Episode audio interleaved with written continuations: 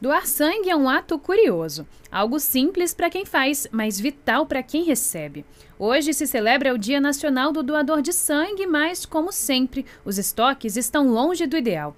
Numa rápida consulta nesta manhã ao site da Fundação Hemocentro, notei que apenas os estoques de AB e B positivo estão em níveis adequados. A biomédica Rita Merrias, coordenadora do serviço de hematologia de um hospital particular aqui do DF, disse que a pandemia afetou diretamente esse abastecimento. Durante a pandemia, nós tivemos uma diminuição de pelo menos 20% dos doadores de sangue. Por quê? Porque precisavam ficar isolados, né, não saírem de casa, e também agora em função da vacinação. Então, quem teve a doença não podia doar por 30 dias e quem foi agora vacinado também tem um tempo de inaptidão. E agora, com o afrouxamento de algumas medidas sanitárias, vale lembrar, pode doar sangue qualquer pessoa que tenha entre 16 e 69 anos de idade, desde que esteja em boas condições de saúde e pese mais de 50 quilos.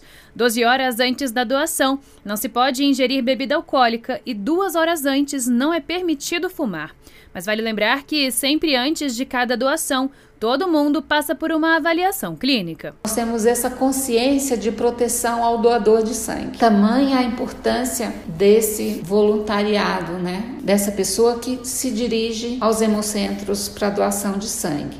Nós não protegemos somente o paciente que vai receber o sangue, porque nós fazemos todos uns testes sorológicos para que aquele sangue esteja dentro dos critérios do Ministério da Saúde, negativo para vários vírus que podem ser transmitidos através do sangue. Mas também pensamos na estabilidade, na rigidez desse doador, antes e após a doação de sangue. No caso da doação à Fundação Hemocentro, basta agendá-la pelo site agenda.df.gov.br ou pelo telefone 0800 644 0160.